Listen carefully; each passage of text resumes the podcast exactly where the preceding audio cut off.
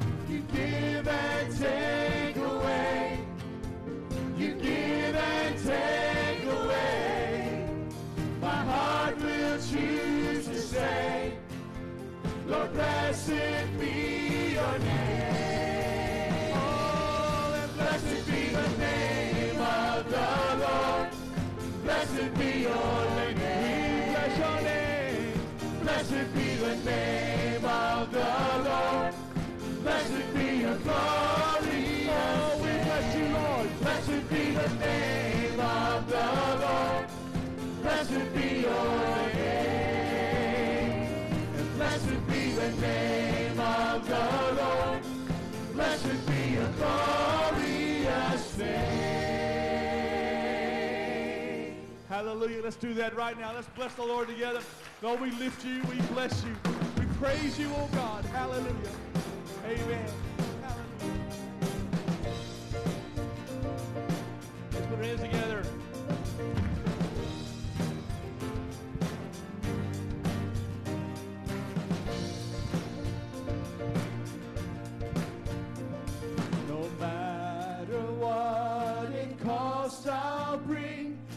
Praise and praise and offering. Even with a broken heart, I'm singing hallelujah.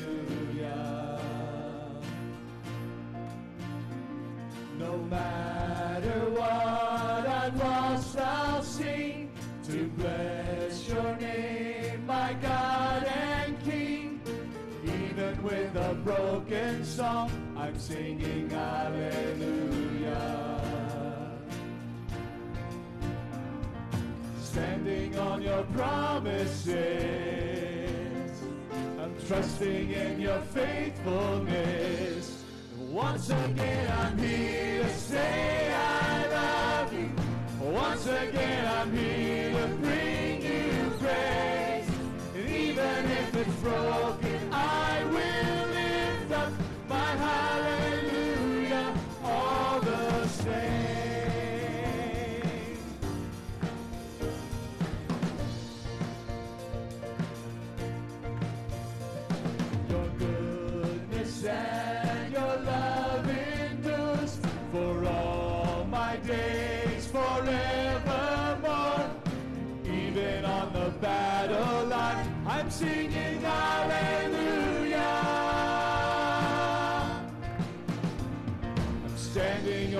promises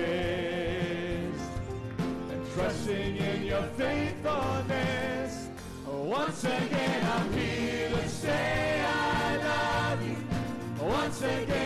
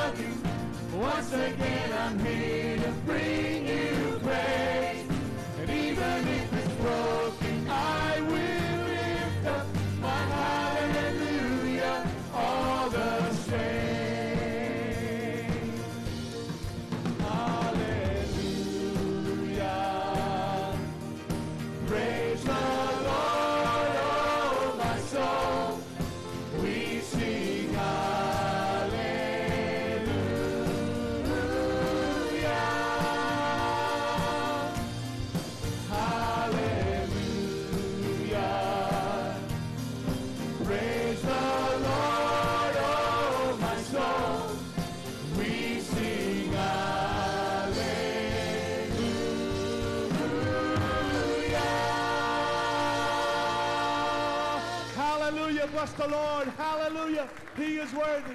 We bless you, O Lord Jesus. We lift you. We magnify you in this place, O God.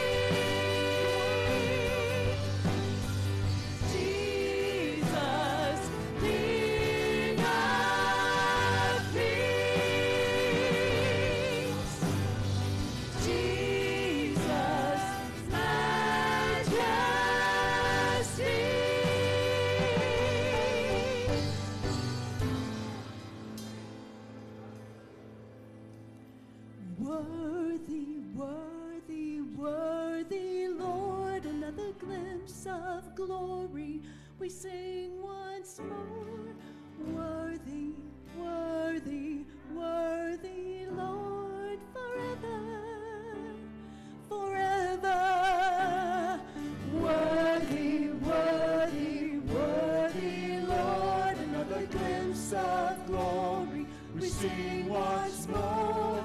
Worthy, worthy, worthy, Lord, forever, forever. Sing it with us. Worthy.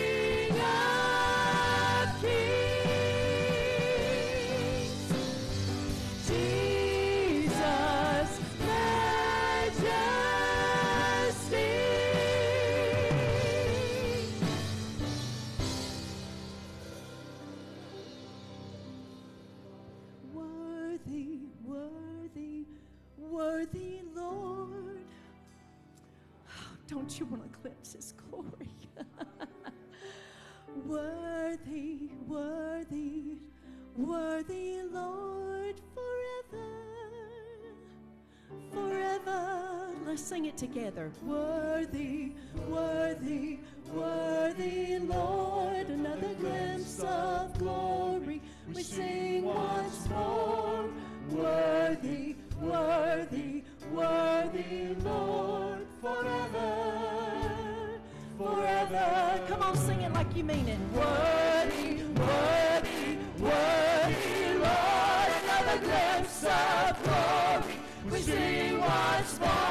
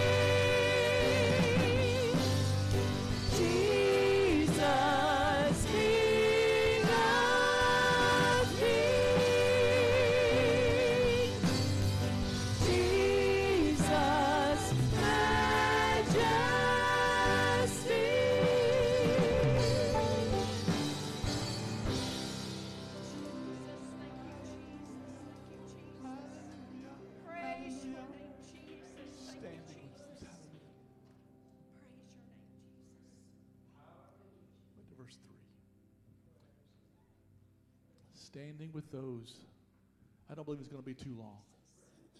We will be standing around the throne together.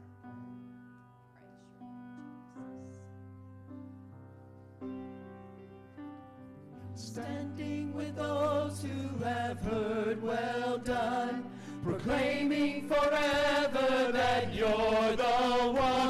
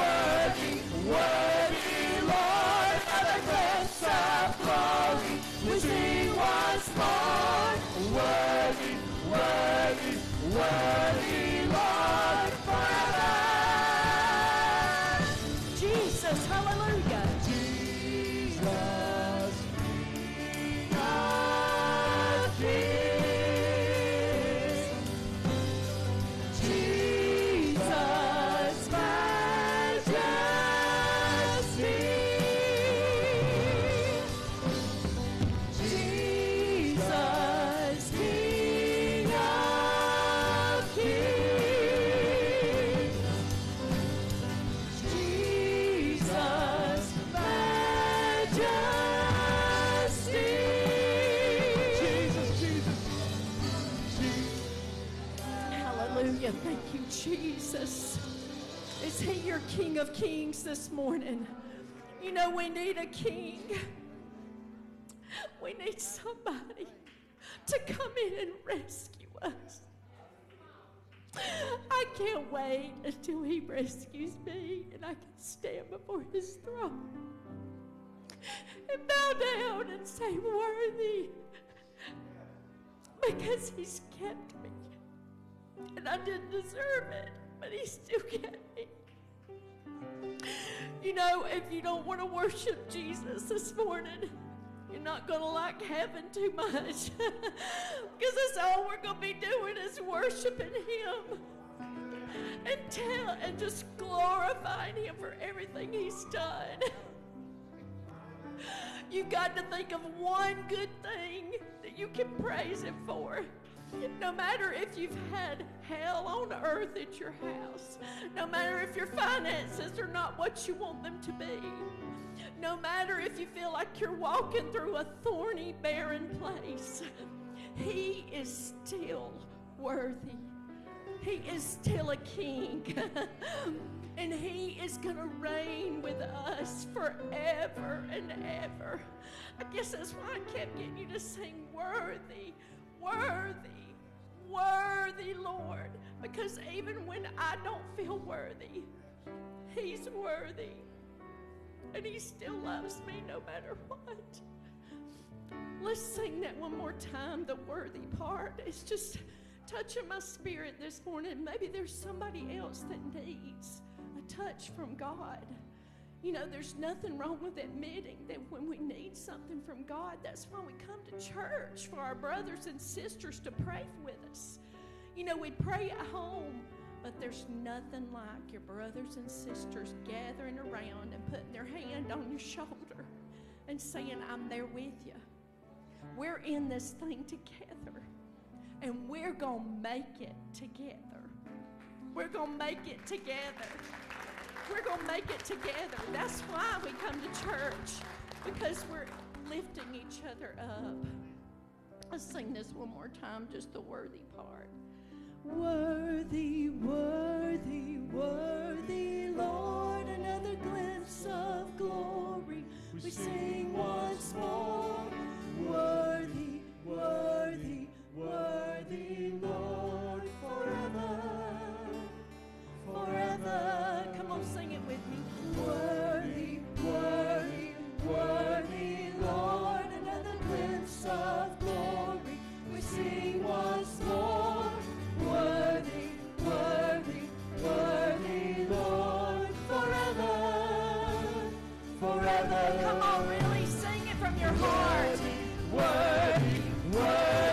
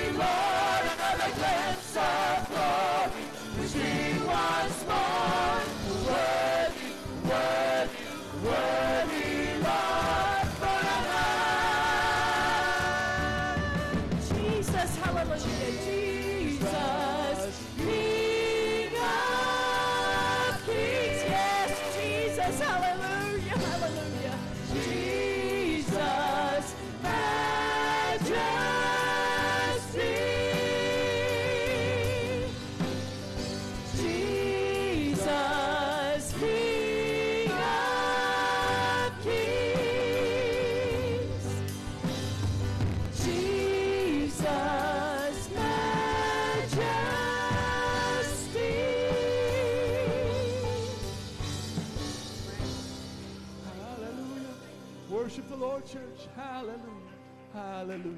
Hallelujah. Give him praise. Give him glory. Give him honor. Hallelujah. Hallelujah. Continue to worship. Amen. You may be seated. Can you lift your hands and give God praise in this house before, or as you're being seated? Thank you, Holy Spirit. Thank you, Holy Spirit. Hallelujah. We worship you. We praise you. We give you glory. We give you honor for who you are, for what you have done. What a great and mighty God that we serve today, folks. What a great and mighty God that we serve today in this house. I want to go to the book of 1 Corinthians this morning. I do want to deal with the topic this morning of love. Um, it is close to Valentine's Day, and I'm normally not a topical preacher, but I kind of got into it and, and it got to feeling right.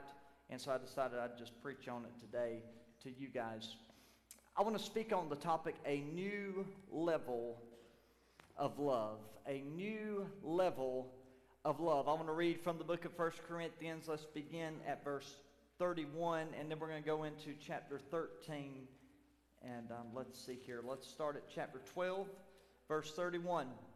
Listen closely to the reading of the word. But earnestly desire the best gifts, and yet I show you a more excellent way. Though I speak with the tongues of men and of angels, and have not love, I have become a sounding brass or a clanging cymbal. And though I have the gift of prophecy and understand all mysteries and all knowledge, and though I have all faith so that I can move mountains, but I have not love, I am nothing. And though I bestow all my goods to feed the poor, I give my body to be burned, but have not love, it profiteth me absolutely nothing.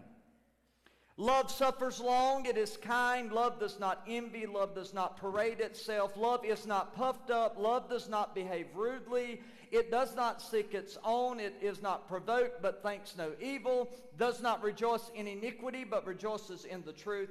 It bears all things, it believes all things, it hopes all things, it endures all things. Love never fails. But where there are prophecies, this is powerful right here, folks. Where there are prophecies, they will fail. Where there are tongues, they shall cease. Where there is knowledge, it shall vanish away. Verse 13, the most popular of the verse. And now abide faith, hope, and love. But the greatest of these is, you guessed it, love. We've got something vibrating. Mute everything except for me. I, I, want you to grab what, what God is trying to say today. If God is, if He thinks so much of a topic that He would absolutely give it an entire chapter, then there's something special going on. If we were to look at the book of Hebrews and we were to go to chapter 11, this is what we would find. Chapter 11 is the book of what? Anybody? It is the book of faith. If we go to 1 Corinthians chapter 13, it is the book of love. So now we've got faith, a chapter dedicated to faith. We've got a chapter dedicated to love. So I guess that God is trying to tell us that there is something special. Evidently, God is saying that He feels that love and faith are very important foundational truths in our life. They are things that we must have. They are things that we must develop. They are things that we must encourage and cultivate and grow in our lives. They are the very foundation. If you do not have the foundation, the house what? It crumbles. So he says you've got to have faith and you've got to have love. But love is the greatest gift of all. So, in other words, faith enables us to come to God right? We come to Him in faith. We are saved by faith, but love is different. Love enables us to imitate God. Faith enables me to come to God. Love enables me to imitate God. You got to have faith to be saved. But when you get saved, all of a sudden now it turns into love and the love of God begins to fill your hearts and lives through Jesus Christ. So now it's not just you walking around, it is God living inside of you, and you are imitating this wonderful God of love. that we all love today and we cherish today because of who he is. There is something powerful about it. And do you know that God is going to judge all of us by how much love is in our lives? I want you to think about that for a minute. So if you're a grumpy grouch, you're in trouble. Because when you stand before God, He is going to judge you by how much you loved.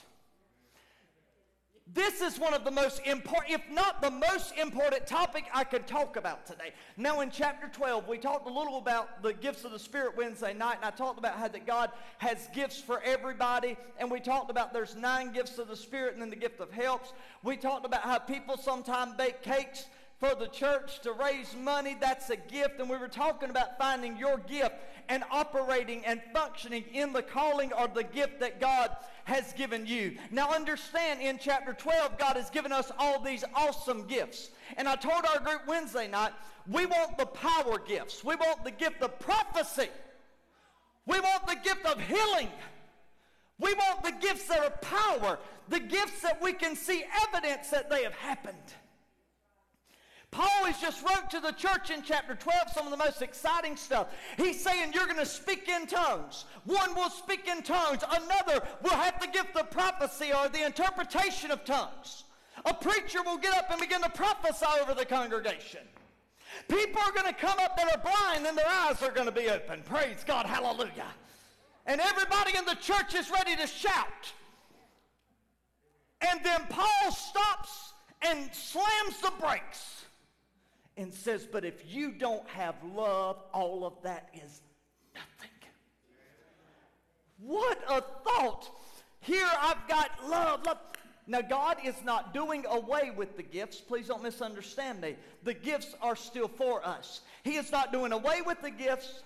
He is not saying that the gifts are unnecessary. He is just trying to say the priority is love, not prophecy, love not speaking in tongues, love. Oh, don't everybody shout at once. I'm feeling what I'm telling you today. Now, now, you may be able to out prophesy me. You may be able to out faith me. We got a little contest going around the office. Somebody's going to win the most humble award at the end of the year. And we've had this thing going, and I was in Publix or Ingles the other day. I text a snapshot to Brian and Sandra. I found me some Humble soap and Humble deodorant. And I put on there with the picture, top this. You may out prophesy me, you may out faith me, you may be able to move mountains more than I'm able to move with my faith. But there is one thing that levels us all at the same ground. We can be level out, and that is this four letter word love. We can all, listen, we can use excuses that, I can't prophesy, I can't preach, I can't sing. And I love when people make all their excuses. I don't have any gifts, you know. I can't do this, I can't do that. You can love. It's a God given gift, it's a God given talent. We all can love. So we love God, we love others. That's the greatest gift. You know, I want to tell you in the church, we got to get out of this mentality that the hand doesn't need the foot. As Christians, we need to understand this mentality, and I could preach a, a series on this, but the hand cannot say to the foot, I do not need you. When he talked about the body of Christ the eye can't say to the head or whatever part body part he says, I don't need you because they work together in unison and together the whole body. I mean, I'm going to tell you right now, you cut off a finger and that changes everything for me. Because I play music and I play pianos and I play basses and, and I play guitars. You start taking off fingers, it changes your life. How can the hand say to the fingers, I don't need you? Because it does need them. And I want you to understand something about the body of Christ. When a brother or sister fall into a mud puddle, if I can say it that way, into a muddy hole, and they get stained by sin. You know, the Bible said that David said, He pulled me out of the miry clay. Y'all remember reading that verse? He had committed adultery with Bathsheba. He had killed a man. But he said, God reached down and he pulled me out when I was in the mud hole.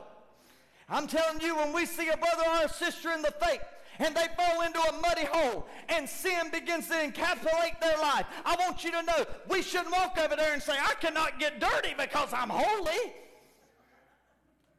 I can't touch you.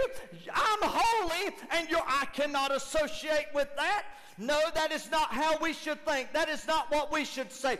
We need to reach down there to where they are. And we say, hey, I used to be there too. I used to struggle with that too. But thank God somebody one day walked by that muddy hole and they said, brother, I'm here to help you out. And he lifted me out and we should lift them out and say, now let us give God glory together. That is love, folks. Love doesn't lead people in a mud hole and say, we're too good for you now. We have to learn in the church. God one day looked at the world, it was sinful. It is being held captive by Satan and his principalities and the demonic powers of the air, much like we see today. He looks at this world and he says to himself, maybe I should destroy it, maybe I should do away with it. God regretted that he ever made man. You remember reading that scripture. It says, maybe we should just do away with man. I've got angels that will worship me. I've got all this stuff in heaven. Everything's perfect. No sin. So why don't we just call it a day and I'll just take the worship from these beings I have created. But the love of God drew him to us. And here's the thing. When he looks at this world and this world is full of sin. I want to take it. And the devil is on the rampage. Who is the principality and the darkness of the air? The darkness of this world, the prince of this world. You know who it is? It's the devil.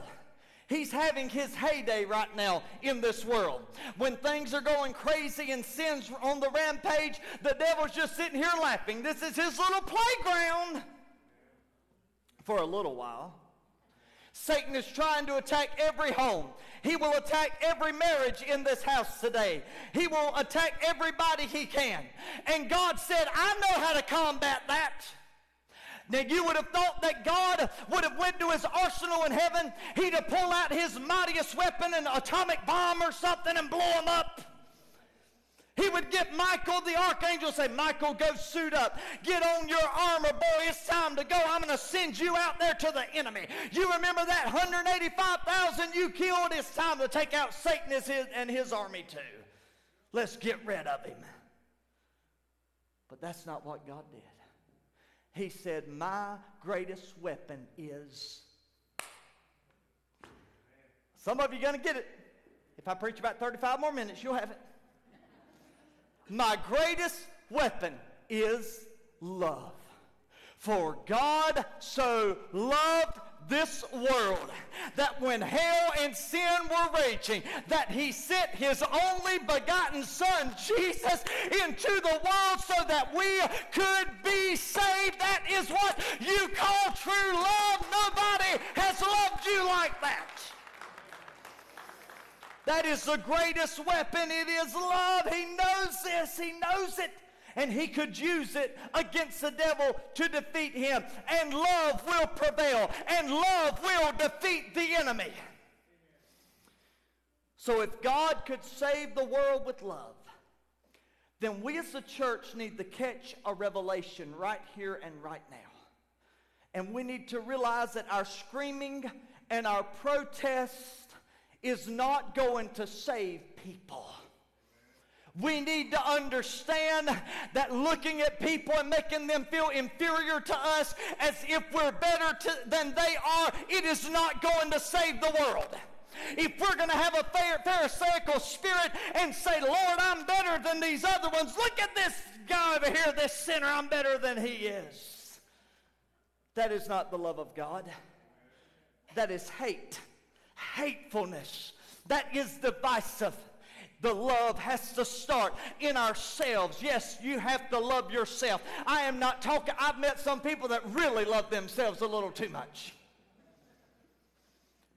They think they're a little prettier than they really are, more handsome than they are, more confident than they should be. I've met people like that, but I'm not talking about loving yourself in a conceited way.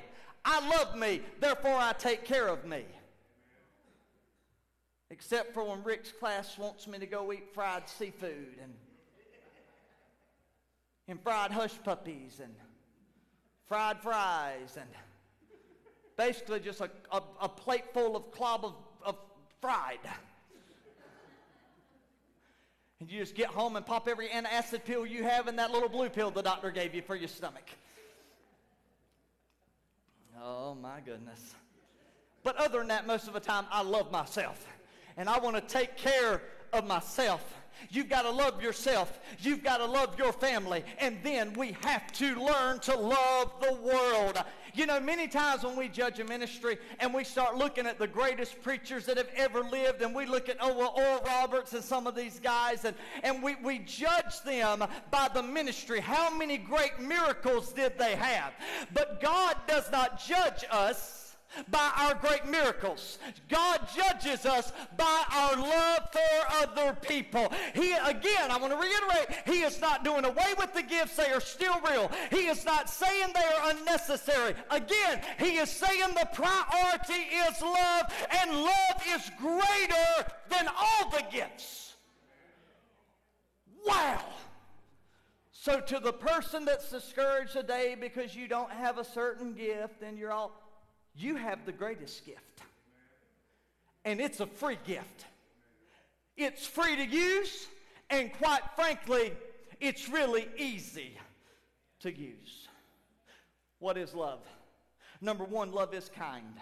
Love is someone that simply treats people right. Love thinks no evil. That means that they are not all the time derogative, they are all not, not all the time down or always negative, they're positive. Love is permanent. It is not you love me when I'm up here and then you don't like me when I'm down there. If you can't stay with me while I'm down here, I don't want you when I'm up here. If you can't go with me through the struggle, I don't want you to have victory with me when I'm on the mountain dancing. Love is permanent. It lasts. It endures. Love does not give up on people just because they make mistakes. Love forgives. You cannot walk in love until you walk in forgiveness. The forgiveness. You think about the blood. Focus on the blood and the forgiveness of Jesus Christ in our lives. And when we see that, we will have unity. As long as the body of Christ is looking at each other and we tearing each other up in the pieces, the enemy can have a heyday. But it is when we start seeing through his lens and through his focus and we begin to realize, man, it's the blood of Jesus that matters. It is the forgiveness of Christ. And as he forgave me, I'm going to forgive you. That is when unity, we can touch with that. We can connect with that. And that's why Satan gets so beside himself when this wonderful word love begins to embody the body of Christ. It's who we become. It's who we are. The devil gets nervous because it's the greatest weapon that we can use against him. Oh my goodness. I know we want to speak, the, speak in tongues and kick him out the door. But I can live a life of love and keep the devil on the run. Now, I want to I I wanna balance this today. Because in our world, we've got this thing to where, you know, we start talking about, oh, love people. Well, that's a compromising church. They use the word love. They're compromising. But you know what the Bible said in Ephesians 4:25? I read it yesterday. He said, "Speak the truth in love." Now, now I want you to think about this. That means if a preacher really loves you, the preacher will preach the truth to you. If you find the church that all they want to do is tell you how good you are, how pretty you are, and how everything's going to be better, and try to leave you with this warm, fuzzy feeling, he doesn't love you. He may love your money. He may love your attendance. Oh, come on. He may love the way you praise Him after you preach every Sunday, but the love of God is not in Him. Now, you think about this. Grab what I'm telling you today. And, and this is what I'm afraid of. I'm afraid that in America, we have reached this point in America, in the church, to, to where people are looking for a preacher that will make them feel good. I really believe we are living in that last day, that end time, where people want these, they tickle my ears. Tell me what I want to hear. Tell me something that cheers me up. Give me a buzz. Give me a high feeling. It's kind of like a drug, you know? Give me my dose of dope and let me go. If he doesn't tell you the truth, if he doesn't tell you the truth, he doesn't truly love you. So if we go to a church and somebody does tell us the truth, we have a decision that we have to make. And a lot of people in America have decided that if they go to the church and the preacher does preach the truth, and it steps on their toes and they don't like what they have heard, then they make up their mind, well, we're going to go attend another church because we can go to a church that's going to make us feel better about ourselves. And I want to tell you, the gospel elevates us. All right? The true gospel elevates us. It will pick up our spirits. And I want you to know something about me, and you should know it. I am a positive preacher. I want you to leave encouraged. I want you to say, Praise God, I'm going to climb that mountain. I want you to leave saying, I speak the mountains in Jesus' name, and mountains are moving. I want to preach that, and I want to encourage you. But this is what God said. He said, I also want you to speak the truth in love. See, in verse 6, this is what he said. He said, Love does not rejoice and celebrate in iniquity. That means we can't just go to church and all sin together and have a heyday until we go to heaven. But love rejoices in the truth. That is true love, is the truth. I want to tell you something today. We love homosexuals. There's somebody here struggling with, there's somebody watching. I want you to know we love you. We love you in Jesus' name. And if you are a homophobe and you want to hang them, then you're not saved. Don't everybody shout at once, you'll ruin my message. But if that's the way you love people, I'm going to tell you something. You're going to have a rude awakening when you stand before Jesus. Judge not that you be not judged. It's going to come back to bite you. We love them. But I don't believe that God wants me to go to the corner of the university and hold up signs that said fags are going to heaven. I've seen churches do that mess. And I think, what a bunch of. I'm preacher. I know, honey. I'll hush right there. It literally angers me because I think these people are the face of God. Do you really think that's the way I'm going to win them? Oh, Hogwash! People are going to walk by that and say, if that is the love of God, I don't want anything to do with it. We've got to show people that we love them. But it doesn't mean that we're never going to be able to stand in our pulpit and say it in love homosexuality is biblically a sin. We have to, listen, abortion clinics all over the world. I believe right now what abortion, but there's somebody that says, well, you should be quiet about that. You shouldn't mention that because that's politically incorrect. Right? Leave the politics to the politicians. Can I tell y'all something? We talked about Daniel. For you that weren't here on a Wednesday night, y'all to watch it. And the one thing that we learned from the book of Daniel was that when man's laws come in conflict with God's laws, God's laws always prevail. That is why Daniel ended up in a lion's den because he said, I will not listen to this man made law that you have made that I can't pray and worship my God. And I'm telling you, that is where we are. Oh, yes, it may be in Washington, it may be part of politics and Roe v. Wade and all this thing, but we have got to let the world know it is wrong. That baby in you is precious. That baby in you may be a preacher. Don't give up on that baby because God's got his hand on him in the womb. We have to be willing to do it in love. We have to say, God loves you. But hear me the Bible, God's word says it's wrong, it's sin. God's able to change you. If you'll give your life to Him, you don't have to live this way. You don't have to do this. Jesus never minced His words, right? A matter of fact, I was reading in my Bible the other day and it was funny, the only people that Jesus ever really got rude with was religious people. He was good to the sinners. He's got a lady that's a prostitute. She's been living with six different men. I mean, she don't know who she wants to be with. She's doing test drives. Let's put it that way. I don't know what the deal is. She gonna figure out which man will love her the most, I guess. But Jesus comes there and says, "You can't do this anymore." She said, But do you know who I am? Yeah, I know who you are. And I know about all the husbands that you've had. And I know about all this stuff. And the one you're living with now is not your own. I know your story. But let me give you some living water. Do you see the way he does it? Isn't that powerful?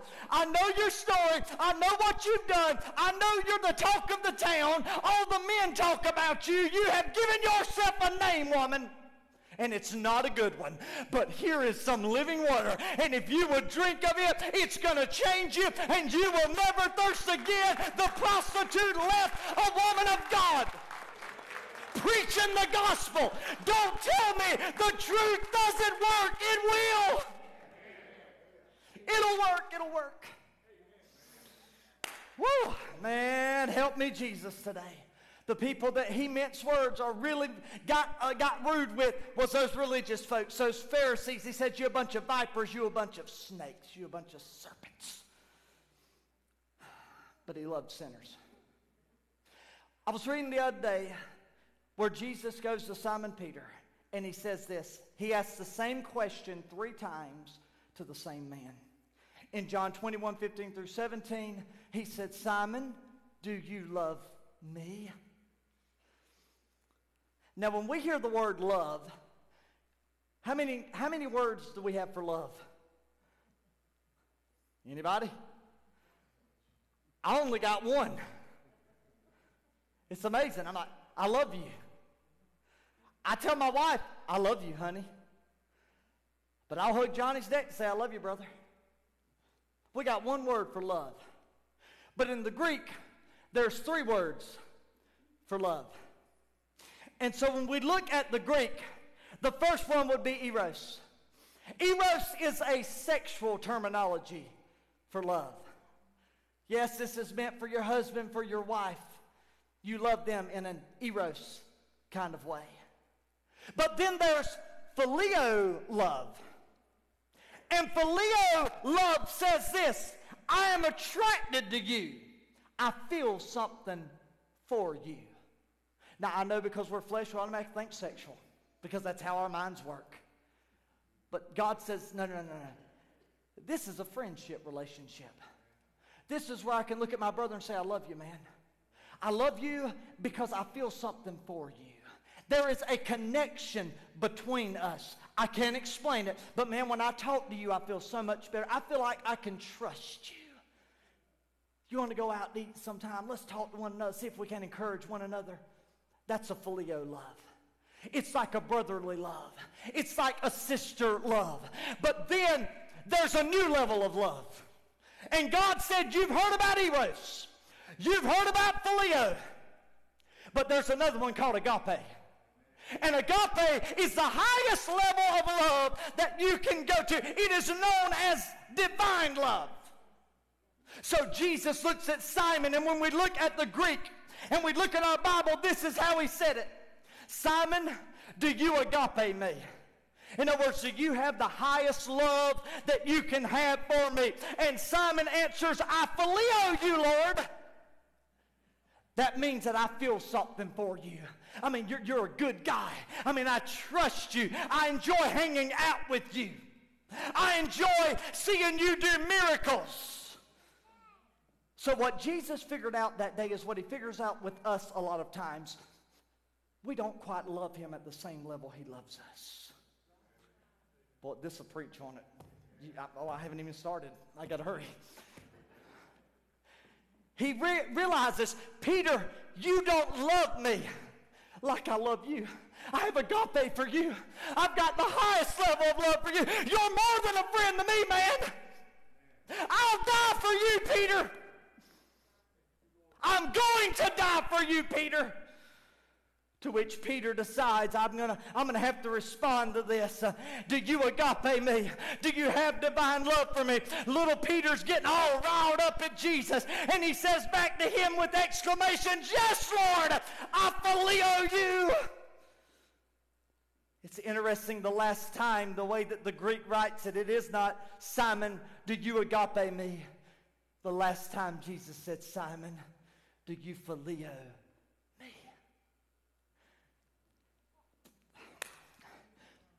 Peter just wasn't quite there yet. He looked at Jesus and says, I phileo you. And around the same time, he looks at him and says, I'll die for you. You remember that, right? All these others may forsake you, Lord, but I phileo you. But what he didn't know is phileo love isn't good enough to get you there. You got to go deeper if you're going to follow Jesus to that extent. And so he says, I phileo you, I will die for you. But Jesus said, No, no, no, Peter, you mean well. Your spirit is willing, your flesh is weak. This night you'll deny me three times. No, no, no, Lord, Lord, Lord, not me. I phileo you. I'm going to stay with you. But that night, sure enough, he figured out he would deny him three times. But the good thing about Peter is his story doesn't end there. In the end, a voice came over his head and said, Peter, you must go into the city and die for me. They're going to hang you upside down. Simon, do you phileo me? He turns his face to the city and says, No, Lord, I agape you. And he goes into town and he loves him more than anything so much that he would give himself just like Jesus had given himself for him. I wish somebody would grab, oh, how he loves us. But Jesus meets us at our level. So even if I'm at phileo, I phileo you, Lord. I want to be better. I want to go higher. I want to do better. Then God looks at me and says, Jimmy, I phileo you too. He comes down to where we are, showing us that it doesn't matter what we've done, it doesn't matter where we've been, that God will come to that when we realize how much He loves us. My goodness, I will love you on that level. I wonder how many things God would do for us if we would be willing to move up our level of love for Him.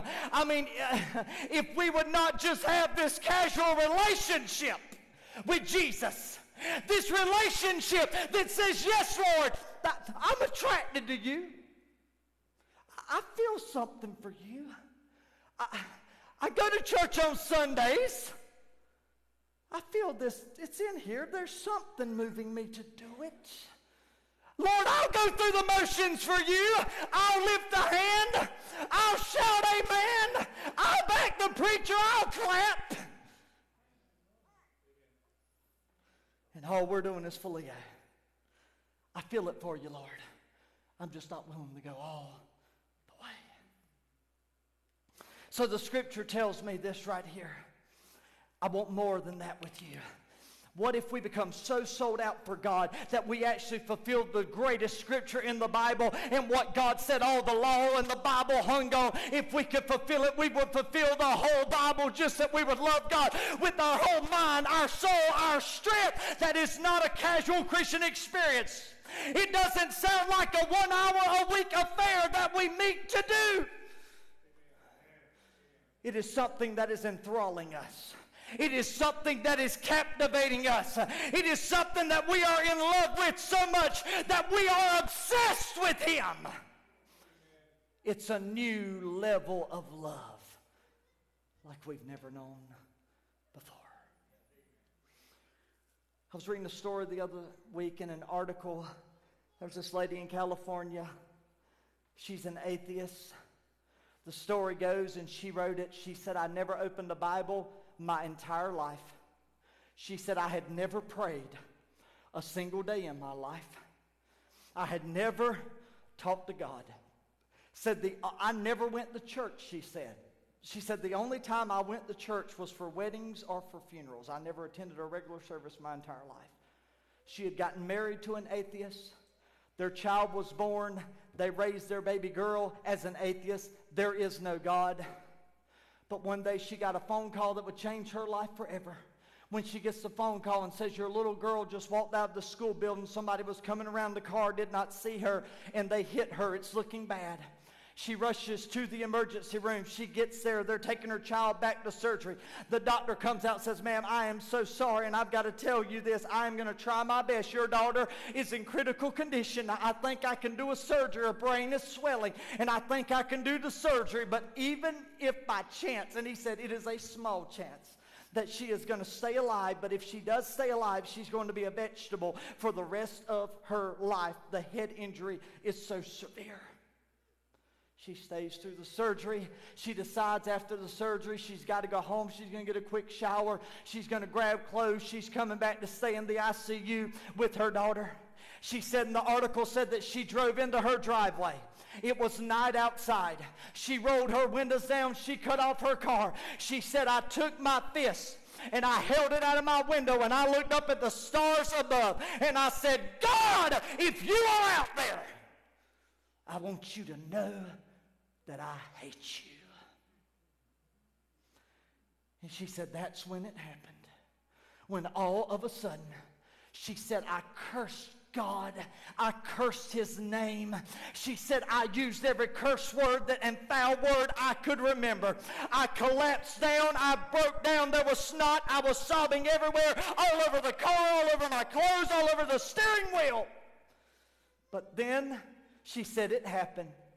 And I quote, she said, I heard a voice come into that car, and the voice said, That is the first time you ever spoke to me. I want to tell you that I love you. Even though you've cussed me, even though you have told me you hate me, now that you have spoken to me, it has given me the opportunity to tell you I love you. How powerful love is. I'm closing, I'm closing. We use love as a weapon. It can shatter division. It can drive evil forces out of your life. If you have a broken home, love is the answer.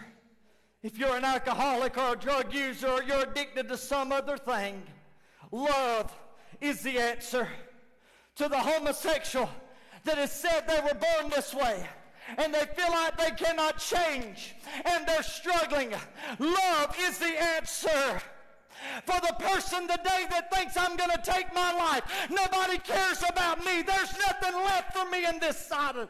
But God said, I love you. Love is the answer. You might have messed up. You might find yourself like David in a mud hole. You may have said, I've blown it. I have messed up. But I hear the voice of God saying, Love can restore you. My love can get you back on your feet again. We're at Valentine's. The enemy's after your marriage, he's after your family. But I want to declare over you that just like in the days of Moses, they put blood over the doorposts. And when the death angel passed by, he had to pass on by because he could not touch that house. I am telling you in the 21st century, you plead the love and the blood that Jesus shed over your house. And I'm telling you, the devil will not be able to get to you. Somebody ought to shout amen. Jesus still has the same saving power as it did when it flowed from Calvary. A new level of love. Go to 1 John chapter 4. I want to leave you with this. Dear friends, let us continue to love one another, for love comes from God. Anyone who loves is a child of God, and they know God. But anyone who does not love does not know God, for God is love. God showed how much He loved us by sending His one and only Son into the world so that we might have eternal life through Him. This is real love. I love it. Not that we loved God, but that He loved us and sent His Son as a sacrifice to take away our sins. Dear friends, dear friends, give me a little floor. Dear friends, since God loved us that much, we surely ought to love each other. I'm going to leave you with this. No one has ever seen God. But if we love each other, God lives in us. Boy, this is powerful. And his love is brought to full expression in us. I'm glad that Jesus loves the unlovable. While we were yet sinners, Christ died for us. I'm going to leave you with this thought, and we're, we're going to pray. You can't see the wind, but you can see its effects. You can't, people can't see God, but they should see the love of God operating through us. We are the love of God. And today I encourage you, it is time to go to a new level of love. It is time to have crazy, radical love. It's the way you talk to the waitress that serves you your meal. That's the love of God. It's the way when somebody badmouths you. I, I can't even repeat what somebody told me the other day. But they're walking out of a store and this guy just says something very, very rude, calls him a white cracker, and you go, what? You what? He's just rude. And I'm thinking, what in the world? And I looked at them and I said, what did you do? To which he responded, I just smiled at him and walked on. That, my friends, is the love of God.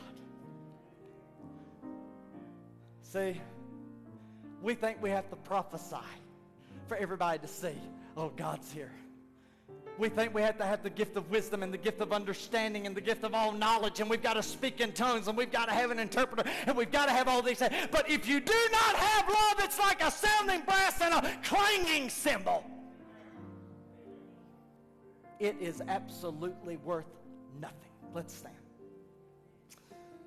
Oh, how he loves you and me. Oh, how he loves us. He loves you and me. and me, oh Jesus, Oh, how he loves loves you and me. and me. He gave, Gave his life. What More can he he give? What more can he give? Oh, how he loves you. Oh, how he loves me. Oh, how he loves you, you and me. Today, if you want to pray, the altars are open. I want you to take the love of God to your job. I want you to take the love of God to your children. I want you to take the love of God to your husband. I want you to take the love of God to your wife. I want you to take the love of God to your church people. I want you to take the love of God to people that misuse you and abuse you and talk evil of you. I want you to love them. Love them so much that they can't deny there's a God in heaven.